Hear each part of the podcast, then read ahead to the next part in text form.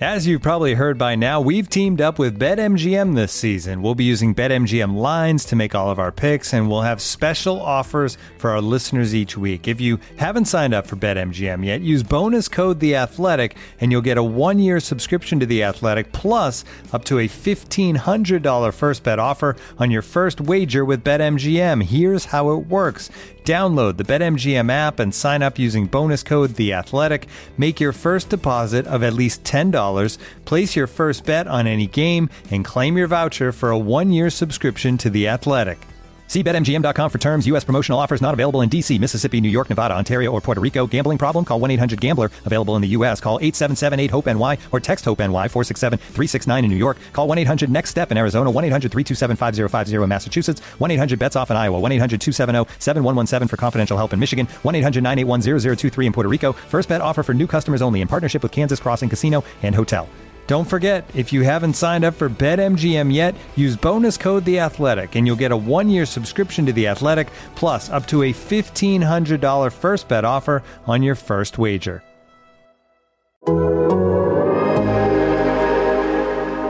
It's Jahns. I just got more comfortable. I don't really get upset if I miss a throw. Yeah, I mean, I'm constantly growing every day. I know that I can make that throw. My goal is to just improve every day. There's always going to be things that I'm going to have to work on. At the end of the day, you know, football is football. From NBC, NBC Sports Chicago, it's Adam Adam Hoge. Justin, it just looks different. The ball just zips. And from the from the Athletic, it's Adam Adam Jahns. His ability to put the ball consistently in areas for only his guy to get it. That's different. It's the Adams. Greatness doesn't happen overnight. You know, it's just it's a process. Hoge and Jahns. The Adams converge. Let's begin now. What's up? Welcome in a special bye week episode of Hoge and Jahns coming your way before we take a little bit of a, a bye week ourselves, if we can. Uh, what's up, Jahnsy? How you doing? Well, after that Tampa game, that all nighter that a couple of us pulled, I need the rest.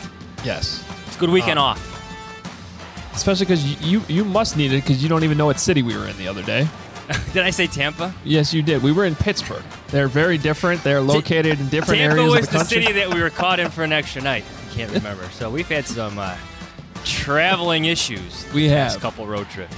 We definitely have. Uh, we are ready for a break, but before we do that, we wanted to make sure we had a really big bye week episode for you. A little bit of a, you know, collaboration tends to be a big word on this podcast, as you know, um, with the Bears. So uh, we thought we'd collaborate with two of our favorites, Robert Mays and Nate Tice. You know them well. They've been on the podcast many times before. I don't know if we've ever had us all together, though. So this is great. Oh, And you can hear them on the Athletic Football Show at any time. So make sure you are subscribed and checking that out uh, every week. You know, you can listen to us for the Bear stuff, listen to them for the whole NFL thing.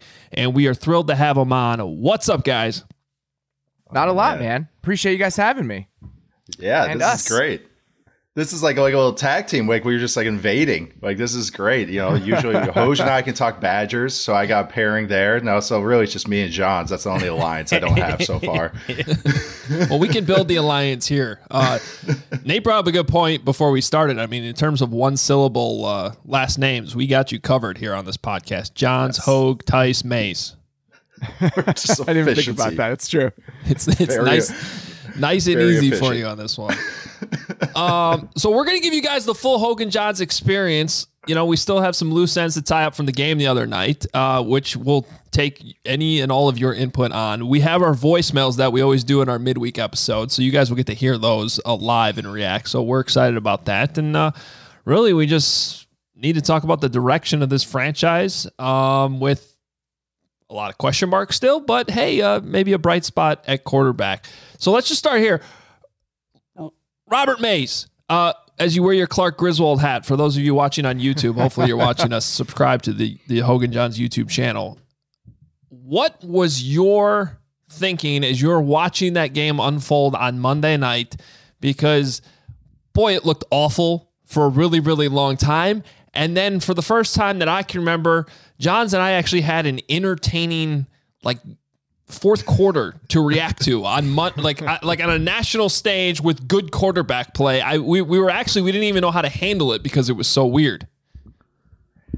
At this stage, and we've talked about this a decent amount on our show, my Bears consumption experience is all about me filing away five to seven really nice Justin Fields moments and not caring about the outcome of the game.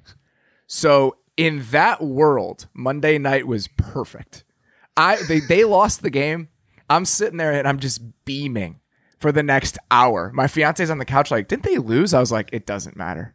It just doesn't matter. Because that's all I wanted. I just want to see him pile up moments. Nate said it perfectly on the mailbag show we did this week. Process and progress. Is the process good? Is he making progress? That's what you need to look at with a young quarterback when you're concerned about the circumstances. When everything's not going to be perfect, are you getting incremental gains in those two areas? And going back and watching that game, even the first half when it was ugly, he's making good decisions. He's working quicker. All the things you want to see from him are what we're seeing. And if you're being honest with yourself as a fan of this franchise, as an analyst and observer of this franchise, what matters most now is getting that right and figuring the rest out later.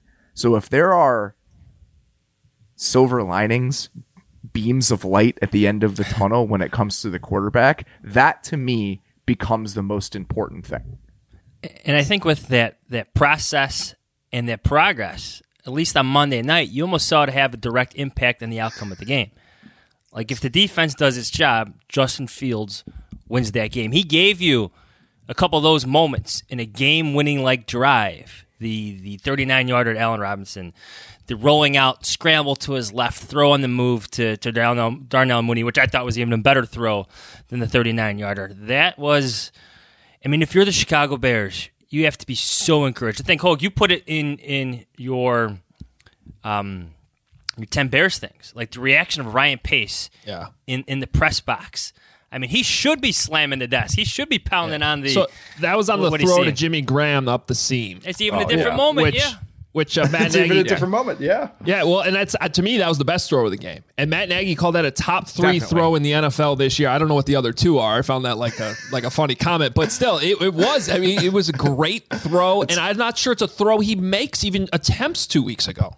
It's and that's funny. Yeah, it's probably a uh, Mahomes throw and a Justin Herbert throw are probably the other two that like I could be safe to say with those two. But it's honestly that seam throw. It, it was that I mean it was that was just a rare.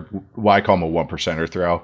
Like just an S tier throw, however you want to put it, because that so I get it's really fun for me because I liked Fields independently, and then now him becoming a bear is really fun because obviously doing the show with Robert and, and kind of getting so I get kind of like even when weeks I'm not paying attention, I'm paying attention like by just proxy with with Robert and talking to him. But hearing Robert talking about, oh, hey, Lions fans, hey, you guys just want to look competitive, you know, fight it out and, and go 0 and 17, and you're you're ecstatic about the season. But then how he's kind of bridged that talk to Bears talk and going. Hey Bears fans, we just want to see Justin Fields do five to seven good things and then move on with our lives. Like that, that is what we're what, what we're going through. But last or Monday night, yeah, I'm I'm, I'm just like like uh, Jahns here, just going like, uh, what night is which and which team is playing which. No I'm idea what this day is the. Tampa No game, but on Monday night in that game, that seam ball throw too, it was like. It, it honestly, it was just like you you throwing a guy open because there was a four verts concept and like he's covered, like he's covered, and it's like you honestly, it's putting it where the, the guy can catch it and that's it, and that's same with the Mooney touchdown. It's he's putting it where only his guy can make a play. Even the fade ball to Jimmy Graham that uh, kind of got broken up. And- and what which one which fade ball to Jimmy Graham, but the one that actually almost got completed, like that one hits Jimmy Graham right, perfect spot, right in the hands. And it's like that's the thing. What a good quarterback does, they just give you chances to make those plays. You might not always do them, but the results do come if you're going to at least put them in spots that they can make plays. That's what Justin Fields did. I mean, he really did. I don't, I don't, however way you you cut it up, that's what he did for an entire game. It was really cool. And I've got three more. He the there was another four vert. There was another four verts to Jimmy Graham up the seam. That was the right read. He tried to put it right up the seam to Jimmy Graham, who was the number three receiver on the right. Graham got bumped by the safety. But if mm-hmm. that bump doesn't happen, it's great ball placement. It's again where he wants to put that ball. The throw he missed to Mooney down the right sideline is not a bad ball. I mean, that's Nope. two inches from being completed. He had Allen Robinson wide open Down the middle. on that play. Yeah. Yeah, because they split the safety. Like you have Yeah. to choose one of them, but Yeah. it's the right way to be aggressive there. So there are multiple other throws in this game that are a yard, two yards away from being completed that are high difficulty throws. That's the coolest part about this. Is that the other quarterbacks we've seen that are rookies, either last year or this year, they're doing this in a way that's kind of spoon fed to them. The mental part of the game is nice and the accuracy and the processing is nice with Burrow or Mac Jones or whoever. It's funny that Justin Fields looks best when he's doing the hard stuff. I throw the quick game in the garbage. Yeah. Like I am so No more tired hitches. of No stick more and hitches. hitches So and double many hitches. slants No more and hitches. all this stuff. The I wanna interception came in the, quick throw- game. The the Yeah. the- Yes, the- the- yes. Uh, which lineman was it? Was it Heyward who made the play? Yeah, Cam Heyward. Yep. It- it- that was on. That was in the quick game. Yep. Throw that stuff throwing- in the have to throw trash can. Yep. I, I want to just have him push the ball down the field. He's throwing a deep curl to Darnell Mooney on what looks like kind of a dagger concept 20 yards down the field. That's where he looks best right now. Open this stuff up. Don't Yep. take the training wheels off because weirdly enough, it's almost it's, Nate, it reminds me of conversations we have about Justin Herbert, where it looks better when you are letting him open up the throttle. And I th- Yes. that's how I feel right now with the way that they're doing this and the way they're constructing the offense. And what and those hitches too, and all that quick game stuff. First off, yeah, the fact that he can do the hard stuff is why like why you like him. He's a freak athlete, but he Yes. doesn't want to be a freak athlete. He wants to push the ball 20 yards down the field. He wants to throw seam balls to Jimmy Graham that's covered. He doesn't go, there's so many quarterbacks, I'll include myself, that would look at that and go, I'm checking that down you know, and just go, ah, I'm living to play another day. And then because the quarterback coach would go, oh, hey, good job. You're, you're taking the single there. Yeah, you're living to play another day. But he's like, I want to win. And he's pushing those balls. Even the field out that got called back because of the illegal formation. Like, what a what a great those play. are hard, hard throws. And it's Yes. funny to me watching this offense go, oh man, we don't have to run hitch routes every time. You run quick game to replace the run or to complement your run game. The Bears' run game has actually improved like the last few weeks. They've really honed in on the zone stuff that they do. You don't need to run quick game now. You don't need to run those four or five yard routes. Like just let him read stuff out. You can go half field reads and make it easy on him, but push the ball. And they're kind of getting there, but you can still tell, like in the first half of last game, they still just have that we got to run all hitches or we got to run spot, which is, you know, a hitch in a corner and a flat. Like it's just, they just can't help themselves. That's like, that's what they're comfortable with. And then I think they're realizing it's like, we don't have to do that. We don't have Alex Smith back there who has to throw a quick game and throw short of the sticks. We have to, we can push stuff. And so I think they, they're just trying to figure out what can we run because they've never done it.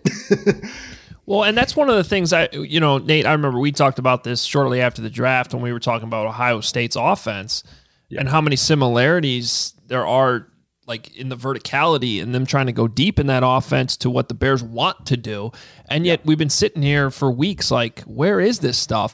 Then all of a sudden in the second half on Monday night, Yep. I'm sitting there in the press box like, this looks a lot like the Ohio State offense. Like this is what this is what we've been talking about. And to your guys' point, like they're letting Justin Fields do it.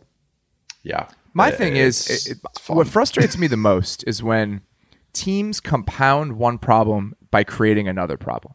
And a lot of teams that have trouble protecting, the way that they react to that is they say, well, we're just going to quick game the heck out of this and we're going to get the ball out of his hands. But then your offense compresses and then everything starts getting tighter and you have no answers. So I would rather try to find a world where let's make sure, and they did this a decent amount in smart ways outside of the boot into TJ Watt. They were chipping. They were lining up a tight end or a receiver close to the formation, just giving somebody a little like flash of color to make you slow down a little bit. Let's worry about how we can supplement our pass protection while pushing the ball down the field, not overreact to the fact that we don't trust five man protections by condensing everything. Because with a quarterback who doesn't like working in those tight spaces and with somebody who has the mindset that he does, that's not the proper solution. Yeah, and we talk about like progressing on a play too, and that those types of plays, if you're going more vertical, it becomes more of a touchdown to check down offense, which is a fun offense. But what their league's going right now, they want you to throw a quick game. What defenses want you to do, and what Robert's alluding to as well, is if all you're facing all these quarter shells, these two high defenses, these cover twos. They want you to throw short, and they're going to just tackle you, and they're going to go, "Hey, take that five yard gain. We do not care." but you're getting a quarterback that actually just wants to push the ball. So it's like, all right, let's have an offense that wants to do that. And what Robert's to, talk about too is that, like, if you watch the Bengals last year, they went empty, empty, empty, empty. Like, oh my God, every single play. You almost become predictable in that sense. And you're saying, hey, we're going to beat the rush before the guy gets home. But the other th- line of thinking is the quarterback also has to get rid of the ball quicker.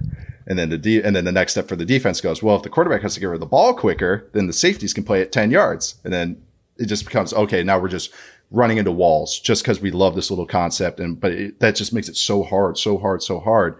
And when we're watching that Ohio State offense, that was the thing that really ticked me off was that like so many people are going like, oh, he stares down his receivers. And, and I'll be honest, I felt like that was coded, but it was just going like going into watching what he, Justin Fields did. He was almost too perfect. Like he was too letting stuff develop. He was trying to actually progress on these concepts and they're vertical concepts. That's what they're asking to do. It's been really cool. We're talking about process and progress. Watching him week after week, maybe it's because he got his head taken off a couple times. Maybe it's because he just realizes what's around him is that he's trying to be quicker. Sometimes yes. on Monday, there's a couple times where actually I was watching it because I, I, did a stream on it, watching it. I was like, oh man, he actually bailed a little too quick there. But I was like, also thinking, it was like, that's because he knows he has to. He's like, screw that. I'm done waiting for the, like, guessing that the O line's going to hold up here. I'm going one and done with my reads. And it's kind of funny that he's now become what you almost don't want to see, but it's good to see him do it. That he's going one and done with his reads. He's going one. My O line sucks. I'm scrambling. awesome. And it's yeah. like so, but that's what he. I think it's clicked for him, and I think that's like that's what every week he gets better. Even if the Bucks game wasn't great, there's stuff that he's improved upon from the Browns game or or even his first start with the bang or time with the Bengals, you know, that little half that he played. It's like that stuff he's improving and that's what you want to see. It's that's why you have to watch it week in, week out, which you guys do, I know. Yeah, everything you're saying just reminds me how much of a process this is for Matt Nagy and specifically yeah. Bill Lazor. I mean, Bill Lazor is not calling plays for Andy Dalton anymore. Like these, these are not the Bengals for, from years ago. Um, they're trying to figure out what works for like what works for the offensive line, what works for that run zone or that zone rushing attack that they have, and just really for Fields and what works for them. Like I, I keep thinking that Lazor's what's this like his fifth or sixth game calling plays. Like he he lost that privilege after last year, and just how unique the Bears play calling has been and, and figuring out what this offense can be and how much of a process that is not just for for Nagy, but for Bill Lazor, who's actually the one communicating with Justin Fields on every single snap. Yeah, and and that is, I think there. some of watching it, especially on Monday night, it's this offense sometimes feels like it is too many cooks in the kitchen. Like it just feels stuff can get a yeah. little disjointed. What is it? Si- How would you describe it to somebody? That's what I was thinking about. Like it's That's, it is so many different. It's like a hodgepodge of so many different things. It's like a it's a diet coke version of a Kubiak offense half the yep. time, and then there's some Saints stuff with the way they're running their four verts concepts, and it's just they don't know and, what they want to be because they're figuring it out in real time. It's not even necessarily a criticism, but if I was trying to yeah. put it in a box right now, it'd be really hard yeah. to figure out which box to put it in it's funny sometimes watching it. I'm like, well, I know which Chiefs game he just watched. Like, because like you could just see when you watch some Chiefs play from two weeks ago, and all of a sudden two weeks later you see the Bears around. You're like, oh, got it. Okay, that that, that honed in. He got he copied on that. To, uh, it's, a, it's a two week lag. I figured out with with Nagy with the Chiefs stuff. But yeah, watching watching it sometimes it's just like, and then when you watch a good offense, you can be disjointed or be very. uh ball play, I guess is a good way to put it, where it's very like, hey, we have a good play here. It looks different from the other play here. It looks different from the other play here. Not everything has to be McVay from the last three years where everything looks exactly the same. There's ways to do it. There's a million ways to skin a cat. But it's just this offense, though, you can tell it's just like, hey, it's second and seven. What play do we like? With no prior regard to what they called before or no prior regard to what they've seen before. It's just like, we like this play on Tuesday. Let's run it, run it right now. So that that's why it's so weird. I'm, I'm, saying negative because in the second half, it really felt like they adjusted. It was the first time I felt like this Bears offense adjusted. And I, I can't I'm say actually, that a lot. no, I know, no. and I'm actually giving a compliment. Robert alluded to it. They started chip helping. There was an empty yeah. play they had. I love the design of it, but the problem was Robert or Robert Justin Fields went one and done with a read because he knew he was an empty, and it was Y cross. Um, so later in the game, I actually on the stream, I'm going like, man, they win this empty stuff. Man, good offenses with chip help. I, have said on the pod, uh, the offenses are chip helping out of this now. The next time they went empty, they're chip helping, and I was like, hey, hey, they actually like hey, uh, they like way, way to go. Like I was actually like astounded that they did it, but then they continue to do it throughout the game. It was like, okay, but that's what normal offenses do. Yeah, every yeah. time I, am applauding the one time that I've seen them do it. and, and, and, like it doesn't have to be pretty pretty either. There, there's one play no. I remember like specifically, Damiere Byrd is the guy who's going to chip. I, I don't think it was Watt, but all he did was just like slap the guy. You know, that's, all. it. Like You need literally, to touch him sometimes. Slap the guy. It's That just was- presence. Yeah, it, it, it changed the rush. It's so Yep. It's funny that you mentioned the Damiere Byrd thing though, because that is to me one of the funniest parts about watching this offense, even when it's working. Right? Yeah. You have we have we have glance routes to Marquise Goodwin over the middle of the field, Yeah. who should Yeah. exist outside of the numbers. It was Yes. not a good throw. Like he led him into Minkah Fitzpatrick coming down, but that still is a mismatch Yeah. of personnel and role in that setting. Also, when the Bears are coming out in these 13 personnel sets with no blocking tight ends. Oh, I know. There are no plus plus blockers at tight end for this team, and they're still trying to live in this heavy world. It, it just speaks to how even the personnel is just thrown together out of mild desperation, and there really isn't any sense for how all the parts fit together right now. Oh yeah, they get those three tight ends. It's so funny. They try to hide Jimmy Graham on the back, and it's like, all right, Cole Kmet, you're lead blocking on T.J. Watt. Good luck, good luck, bud. Well, and this is where it gets a, Cole Kmet is Geoff Swaim. yeah, this is where it gets frustr- frustrating too. I think covering this team a little bit on a week to week basis because like we'll we'll have weeks like where the conversation last week was all about how Justin Fields has developed his chemistry with Jesse James, right? And like nobody's here is trying to make Jesse James into something bigger than he is, but like also Silver Jimmy linings. Graham's obviously not what he was, and so. If he really does have this chemistry with a guy he actually got to work with in the preseason, which is something we always talk about on the podcast, like just play him more than Jimmy Graham. And so then they get in that red zone situation right at the end of the first half, and they're forcing the ball to Jimmy Graham on three straight plays. And on the last one, Jesse James isn't even on the field. And it's like that that's the stuff where like, yes, you want to give him a lot of credit for what happened in the second half. And yes, they did Yes. make adjustments, but it's like when you're even the one talking during the week, like Matt Nagy's openly talking about the chemistry the guy has with Jesse James, just listen to yourself. Like, what- just yes, listen to what- yourself. what- I was like, what is? I just I don't know. And then boots. Everybody in Chicago, boots, screens. Where are they? Why does it take five possessions to run a boot with Justin Fields? And then the first time they do it on the first play of that fifth possession, twenty five yards, easy completion to Colt Kmet. and it happened last week too yeah. against the 49ers The thing too. about the that, same though, thing. It's and I thought that Dan Orlovsky and Sage Rosenfels, who were talking about this and played in that Kubiak offense, they were discussing this on Twitter. And I thought it was a very good point. Right? This is it's it's a VHS copy of, of what a lot of those boot teams do, where you're taking what you think is the answer, but you don't actually know how to protect yourself in it. So it's a couple like all the different examples here are important. I think. Okay, so you're playing against the Niners last week you have multiple successful boot plays to the right that are naked against the Niners. Why does that work and why is that sound process? Because Nick Bosa tears down the line of scrimmage in those moments. It is not a coaching point for the Steelers, for the Niners, for him to play up the field against boots. As more teams in the NFL embrace this type of offense and embrace this offensive system, it has been an accentuated coaching point from defenses to say, screw the run.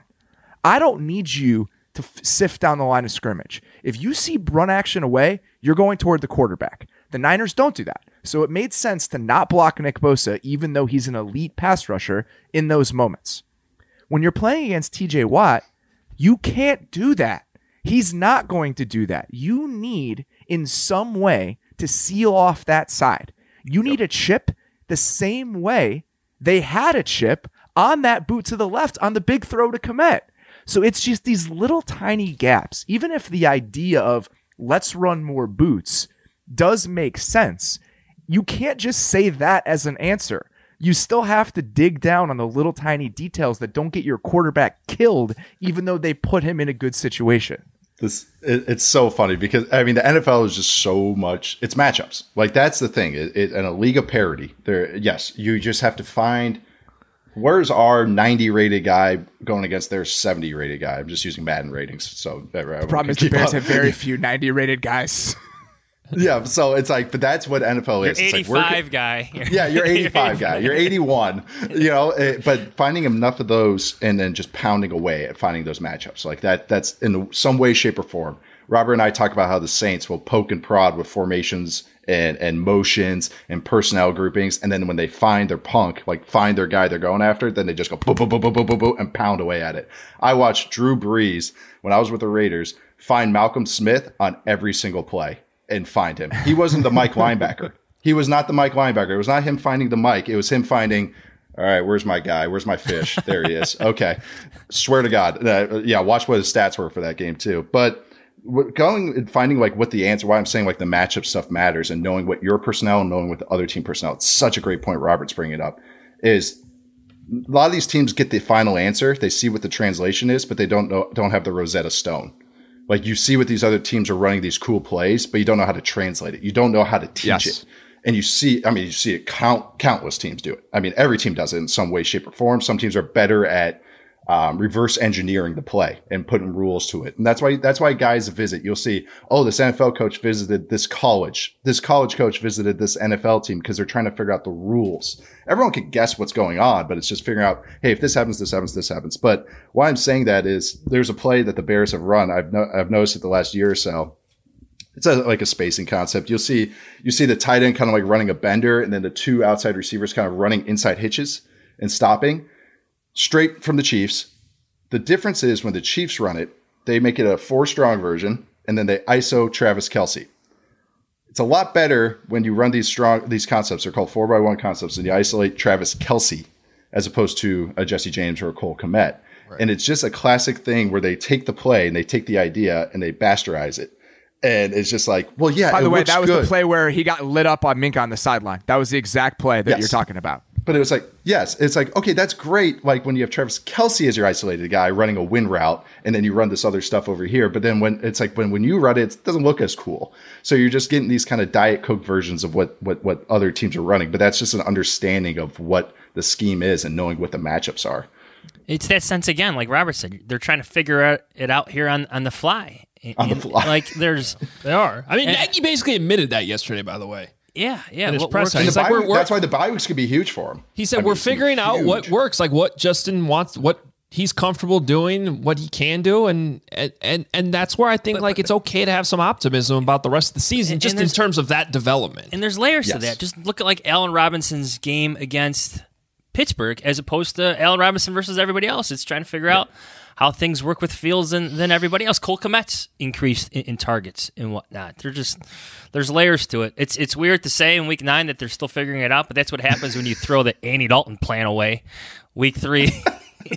You know what? That's a that, uh, that's a great segue because this is something we need to address. Um, I, I- like Robert, I know you get frustrated. Um, we get frustrated too here, and and Jahns I think reached a breaking point the other day. So I just we we we had to do a little investigation to make sure this actually happened because we were unsure in the moment if it did. But this was from our podcast last week.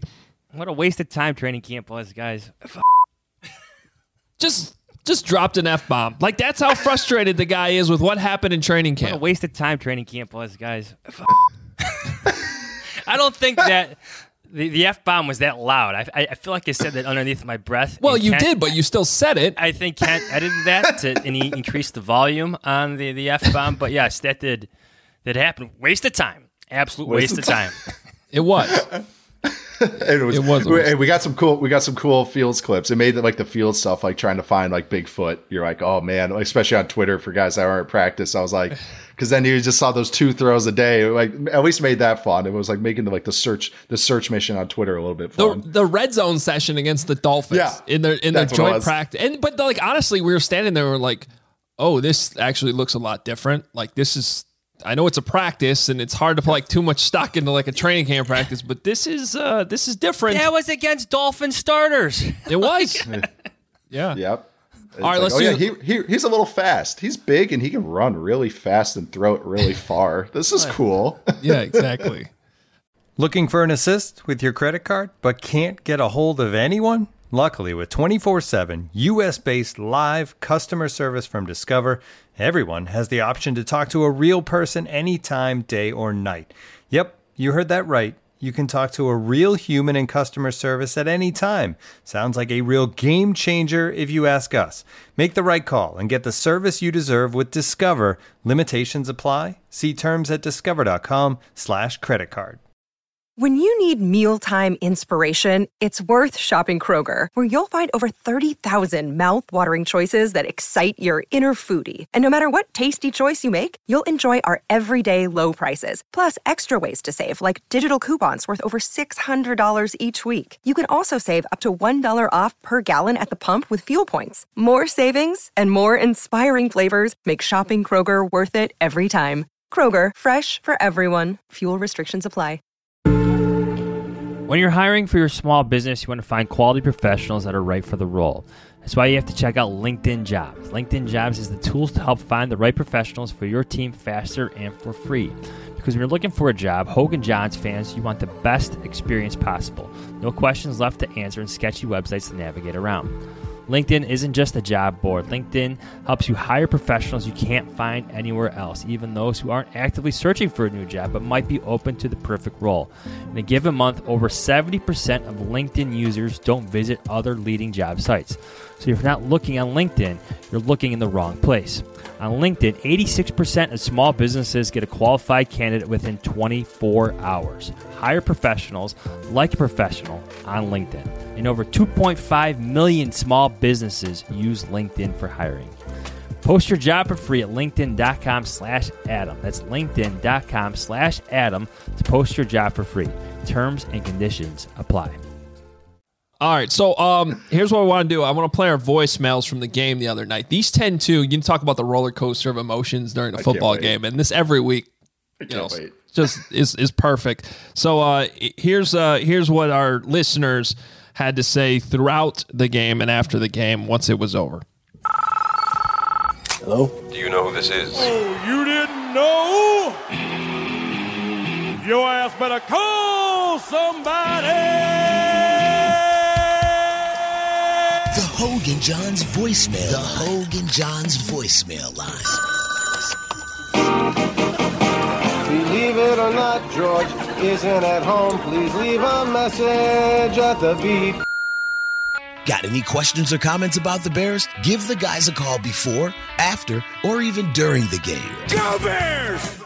Well, Hoge and Jahns, you know, living in Arizona does have its perks sometimes. Recreational marijuana is legal here, so I get to watch this Travis Travisham mockery of a game tonight. High as fire Matt Nagy. See, Matt Nagy just screwed the Bears again because he didn't need to call that first time out because Justin Fields actually did his job and got the offense to line up even though there was some confusion and there was still eight seconds left on the play clock. But Matt Nagy, the muppet that he is, has just wrecked momentum again. This offense is a joke. I think Matt Nagy's why is us not lining up correctly on back-to-back plays. I mean, I feel like Matt Nagy is just trolling us. An illegal formation coming out of a timeout. It's amazing. Smooth offense last week. Terrible offense this week. I wonder what the difference is. Fire him. Dude, come on, Mike. Seriously, how many chances are we going to give Nagy to do the same shit over and over every week? You know, the the announce team, you know, they go out and after the Steelers score that touchdown, they're like, they're just making it look easy. It never looks easy with the Bears. Never. The offense is always broken. We need to be unflexed from Sunday Night Football immediately. We cannot do this again. So whatever we need to do to get out of it, we need to do right now. What do you talk about all week? What do you show these players on film? What are you practicing? Uh, does anybody know what? I mean, how many of these guys just straight up don't know what's going on when they run out in the field and they don't want to raise their hand because they don't want to get get benched? If the Bears had competent ownership, Matt Nagy would be fired by halftime. Y'all saw that the Bears forced the punt, right? They did that.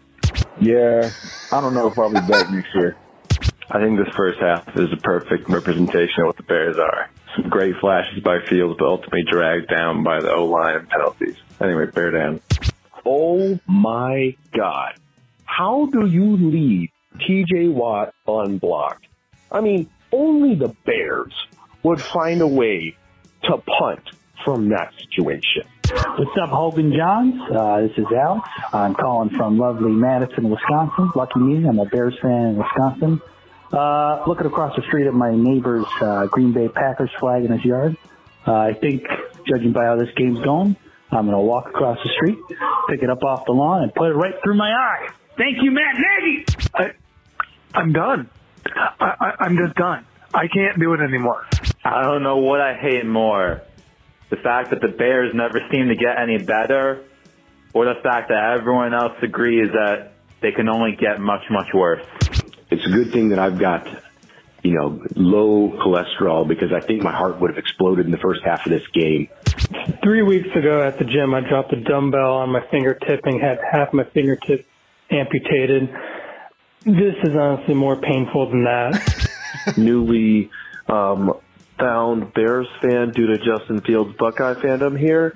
How do you guys do this? How have you guys been doing this? This is actually insufferable. Hey, Hoge. Hey, Jahns. This is Jake from Manhattan, Kansas. And uh, I just wanted to thank the Bears because they gave me a reason to drink on a Monday night. That taunting call was the worst fing call I've ever seen in my entire life. That the refs this season. Good night. The refs really messed this game up. I'm just so angry. Man, the Steelers got away with so much BS. Adam Holt. This one might be on you. Jesus. What can I say other than death by doink? At least Fields looks good though. Hey there, Hoggy Cat, Jahnsy Babe. Uh, poo, poo, poo in my face, poo in my eyes, poo down my throat. Optimistic Bob calling in from the ketchup capital of the world here in Pittsburgh. Terrible place. Um, the Bears just got jobbed. You know, this is a tough one to swallow tonight. But um, moving forward, overall, things are looking good. Let's go Bears. Bear down. Three and whatever, six. 11 and six still gets you to the playoffs. Let's go Bears. Optimistic Bob. Not he sounded like he was in pain though. He did.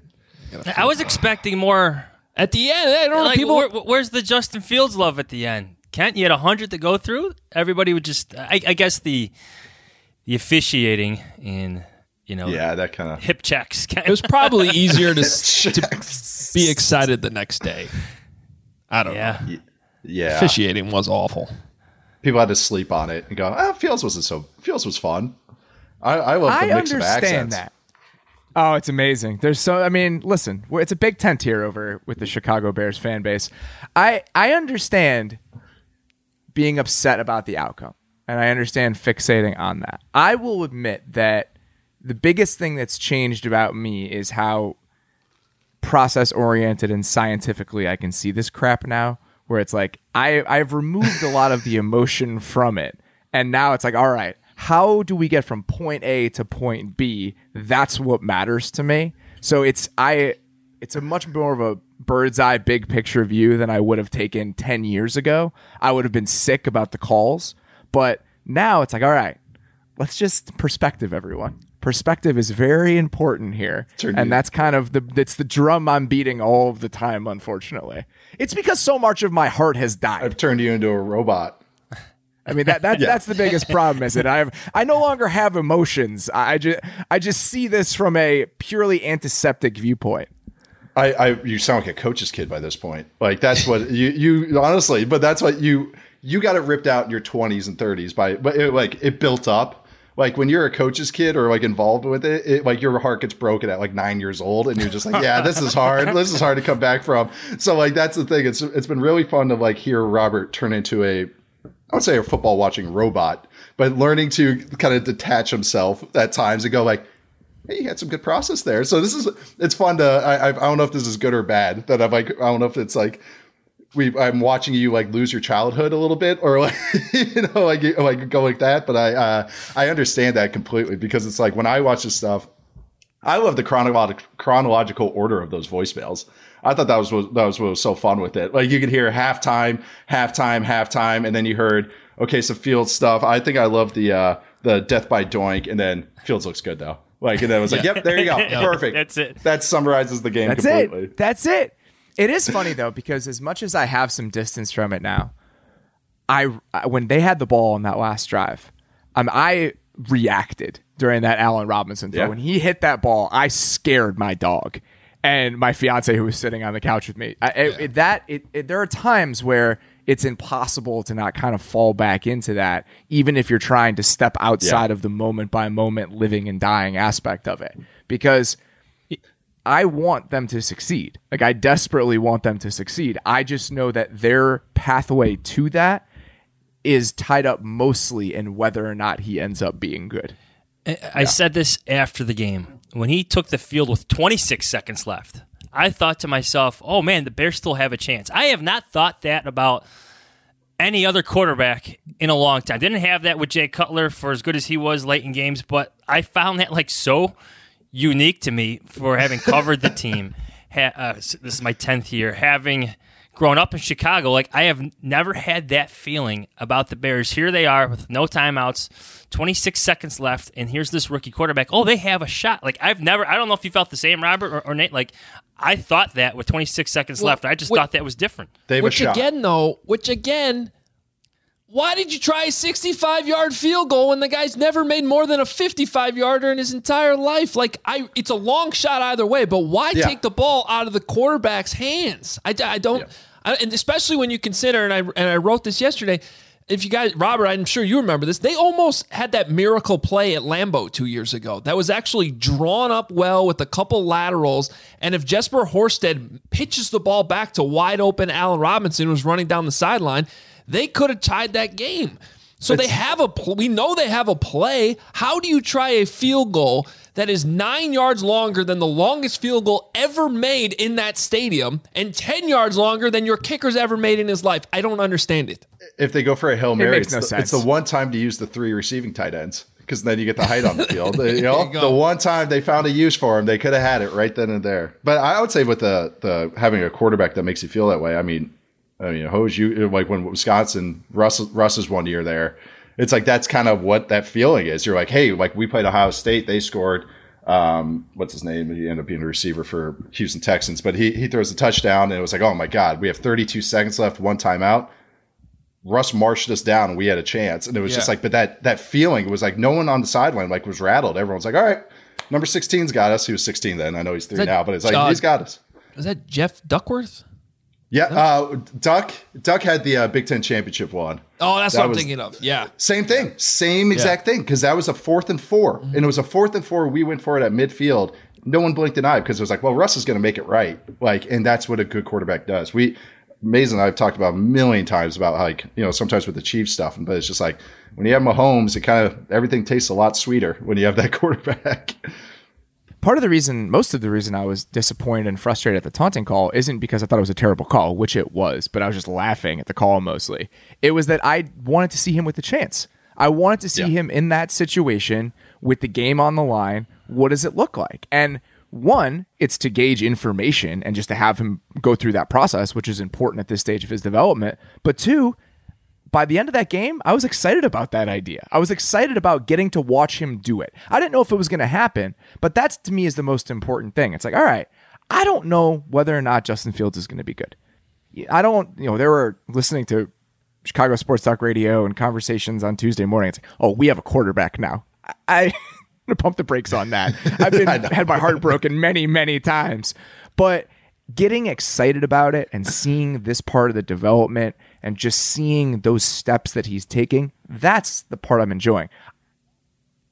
I don't know if we've gotten to the end result of this is the future now, but I'm enjoying the process. And that to me was the most interesting, intriguing, potentially exciting part of this season.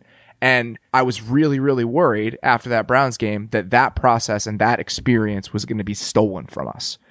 And now the fact that we're getting it, and even if there have been some low moments, the overall trajectory, even if there have been some ebbs and flows in the middle of it, is heading in an upward tr- direction. That is very exciting to me. And that is why right now I feel pretty good wearing this hat. I feel pretty good about where things are. And it's hard to have a dour understanding and a dour opinion of the Bears right now. I I think the next part of this conversation is well, it's that trajectory. But as you mentioned, getting from point A to point B, like who is in charge of point B?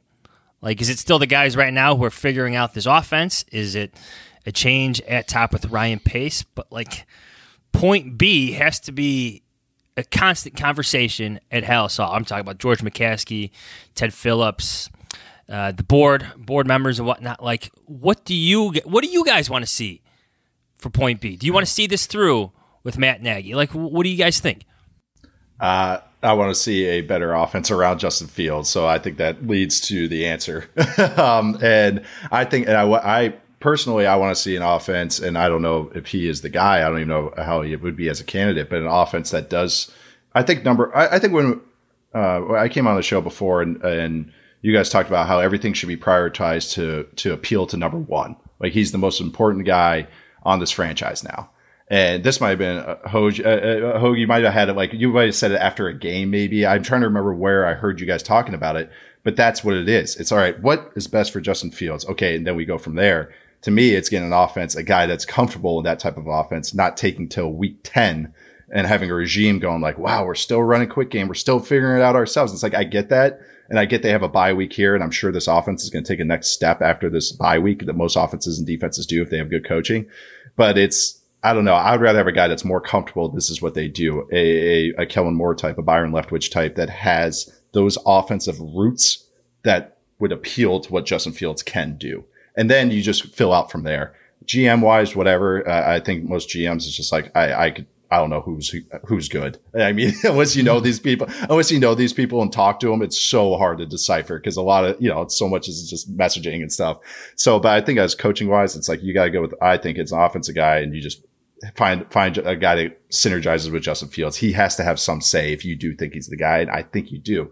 And I just want to actually talk about real quick what Mays said real quick was uh, he was talking about how like, hey, you know, I don't want to like anoint him or anything too. That's what's fun, I think, with this Fields performance is he did all these fun things, and there's still so much more room to grow. And it's like that's yes. what's so cool. Like he made mistakes. Like he honestly made mistakes. I was watching the game yesterday. He made a couple mental errors. He was too quick, all that. That's what's cool. I want a guy to see a guy that's going to go take what he has right there, unlock the stuff that he's really good at and work with that and go from there. I want an offensive staff that is fluent in a certain set of ideas, not one that's learning them through babble every single week and then trying to communicate yes. them to the quarterback. that that that's my concern here. And I think that you're scrambling on offense right now. You're trying to figure out solutions and piece this thing together I just think it should be easier and smoother than what it looks like right now and what it's looked like since this offensive staff got here. It's not as though the process of figuring out what Justin Fields is what I'm concerned about. I want us to understand the deficiencies in process over the mm-hmm. last three or four years as they relate to this franchise, as they relate to what the offensive plan has looked like, as they relate to what the structure of the offense has looked like essentially since they got here. And then you extend that to the personnel side of this. The process has been consistently bad. The fact that they fell into Justin Fields because they missed out on the desperation plays they tried to make several other times at quarterback this offseason is not to me enough to save this current regime when you consider all of the shortcomings in process that they've had over the last few years. It has been a long time since this team went about things in a way that made sense as part of one cohesive vision where you're doing the right things to get from point A to point B. I don't want us to get obsessed with what things look like right now and because Justin Fields looks okay and use it as a justification for this group to be the ones you lean on to get the most out of him over the next 5 years. Well, Robert, I think that that's that goes back to something we talk about a lot and we talked a lot about at the end of last season. You have to trust the guys at the top then to make that evaluation that you're talking about. And that's where over the next there's a lot of football left, guys. There's 8 games and a lot can happen. And that's where two things do not align together. Because if Justin Fields continues to go up like this, like at some point you do have to give the coaching staff credit for his development. Like at least John DeFilippo, the quarterback's coach, right? Like somewhere in there, you can't just say it's all Justin Fields. Like something's happening.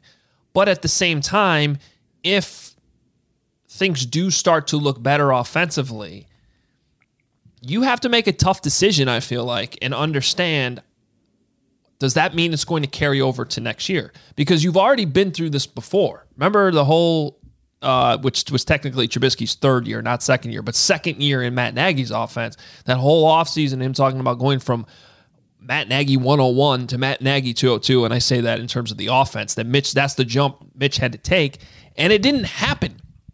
So do you put that on him as the quarterback prospect, or how much was it the system he had to make that jump in? And that's a that's a tough call. And so if things continue to go well the rest of the way for the quarterback, I, I don't know that that necessarily leads to the change everybody wants to see.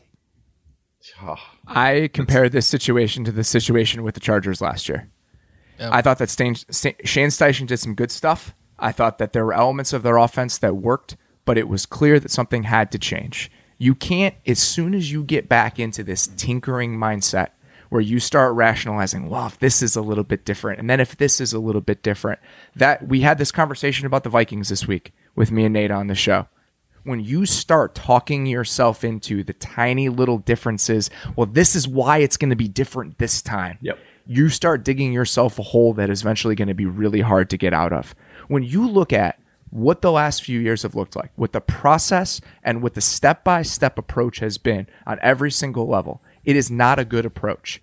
And I think if you look at the roster right now, similar to what the Chargers had this offseason, where they had some space and they have a couple building blocks but let's remake the offensive line. Let's use the cap space that we have.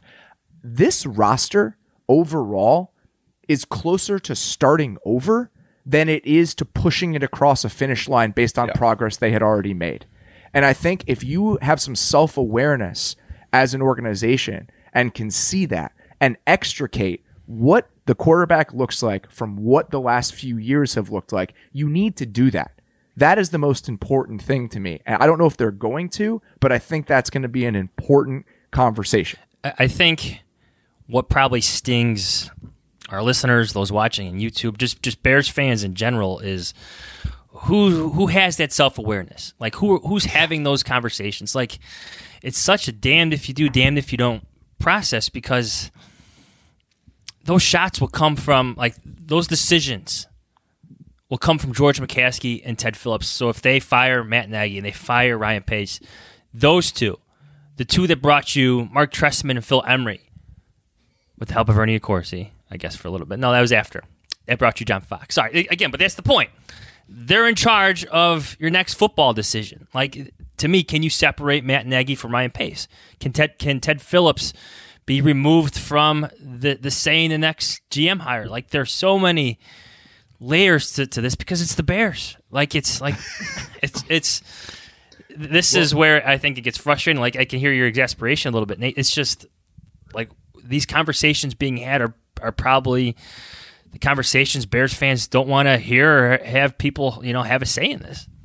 Yeah, I mean, we we can talk about scheme, and you know, there's stuff to be desired all the time with the coaches too. But like what you're saying with pace and all that, we I cracked a joke. I was like, you wanted your 90 rated Madden player Madden player against their 70, and you guys all laughed and said, well, it's the Bears, so who drafts the players? So it's like, all right, well, you know, it's you can scheme up all you want, but it's it's really hard to scheme bad players or or even just average players, and that I think it's just that's kind of like I like I said before, we bash the offense and now we bash some of the players and that kind of leads to your answers um, even if the like this whole show has been process and results process and results. Even if the results are good what is the process from four plus years you know three plus years shown us?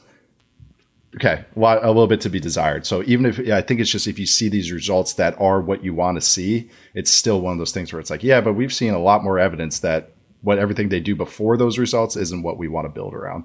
But again, like you say, How many starts at the building block players do they have? Yep. How many guys that you that you yeah. can say, all right, How many this is a guy who's going to be part of the core for the next five years, especially on offense. How many of those guys exist? The the meat of this roster, the building blocks, the connective tissue of this roster is not good. And I think the sooner you realize like- that, and the sooner you remove yourself from whatever this vision was and understand that you need a different vision, they have resources next year. They traded away their first round pick. It's a trade you make a hundred times out of a hundred for a quarterback prospect like Justin Fields. Other than that, mm-hmm. they can hit a soft reset button this spring. This is not a bad job. If you can find a personnel executive and a coach that has a vision for Justin Fields, this is a team that could have some cap space next year, can move on from sort of from some of its aging pieces, and you can figure out what the next version of this looks like in a semi-clean way. And I think that is the best way forward. See, everything you just said there, Robert, just, just leads me to to believe that like the Bears will give Ryan Pace a chance at that over somebody else. Like I I I, I, I firmly believe that because I don't think they want to go on another GM search. You do another GM search, you get another coaching search. I don't think they want to go down that path again. I, I firmly believe that too.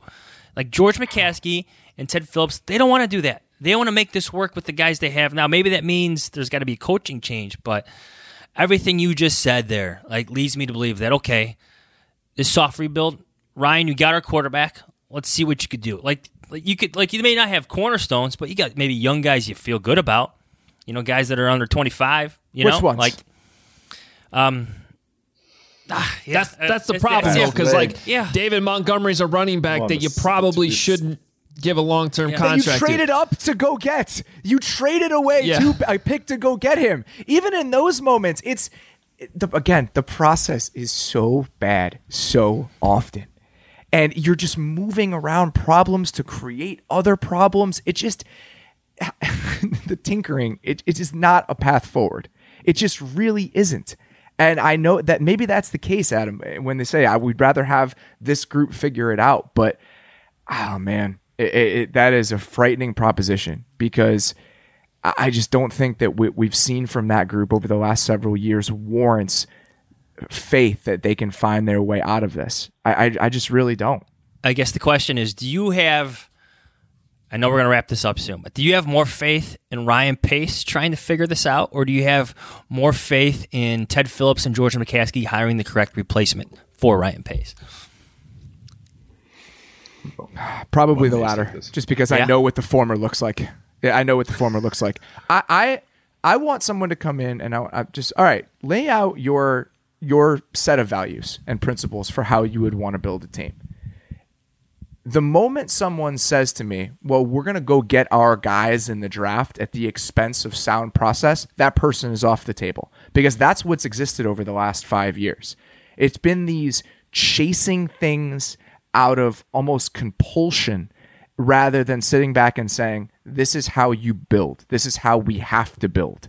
And that to me is the problem is that I know that the compulsive nature of the way that they've built this team over the last few years is not conducive to long-term success. And unless you can have Ryan Pace change his stripes with the way that he does this, then I think it's going to be a problem. I don't think Ryan Pace has been some disaster of evaluation. The Bears have found a lot of players in dark corners of the draft. They've done a very good job at that at times. Larry Borom has looked really good over the first couple weeks. His ability to kind of hold down that spot has allowed this offense to function in some ways. The problem is you can't couple that with consistently trading away picks. You are not a better evaluator than anyone else. The guys who are the best GMs in the NFL will tell you, I hope to bat 58%. And that is why I need as many chances as possible. And if you step outside of that, it's a hubris that will doom you.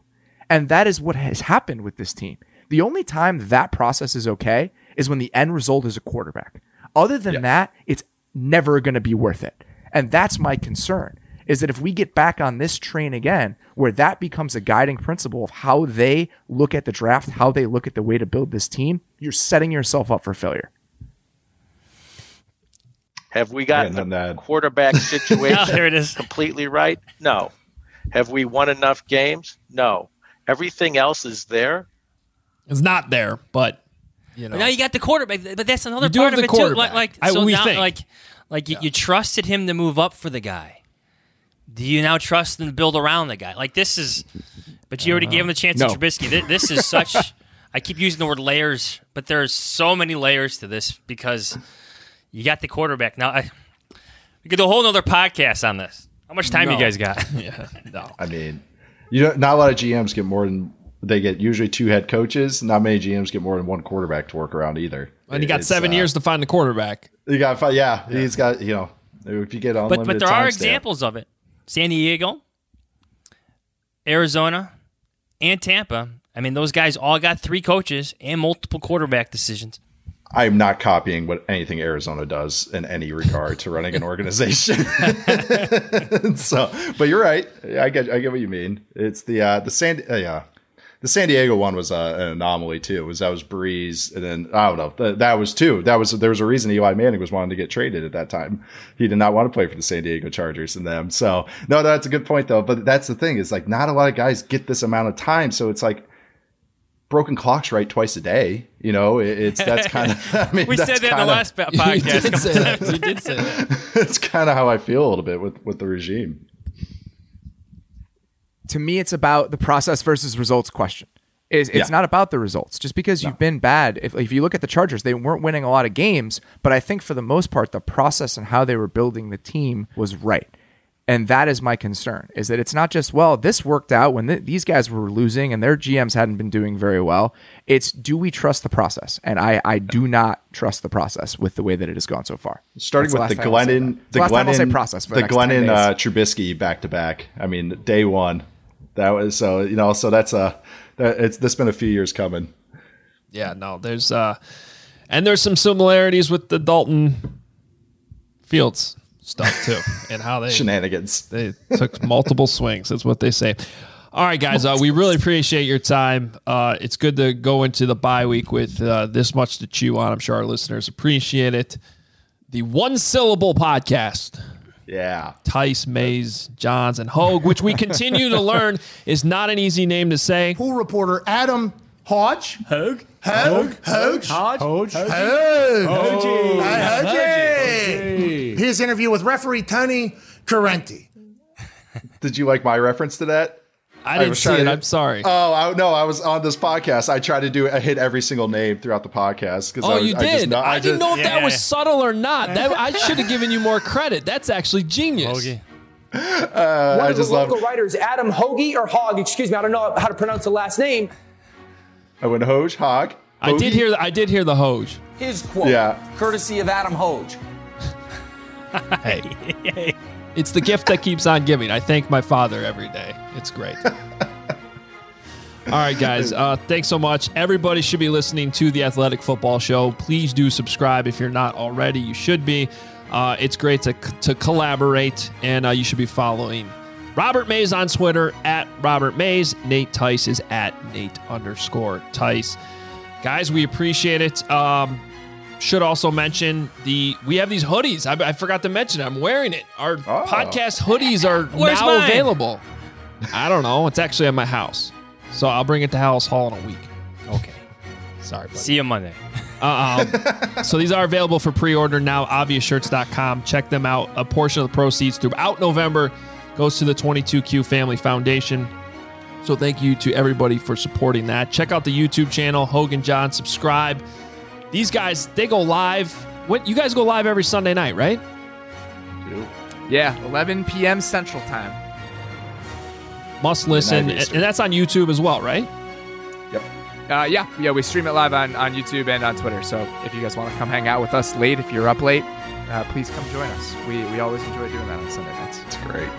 Absolutely. All right, guys, we're going to be off for the rest of the week. We'll be back next Tuesday uh, as things resume at Halas Hall and start thinking about uh, what is actually a phenomenal quarterback matchup between Lamar Jackson and Justin Fields. So we'll start getting excited about that next week. Thanks, everybody, listening. We'll talk to you next week. See ya. Hogue. Hogue. Hogue. Hodge. Hogue. Hogue. Hogue. Hogue. Hogue.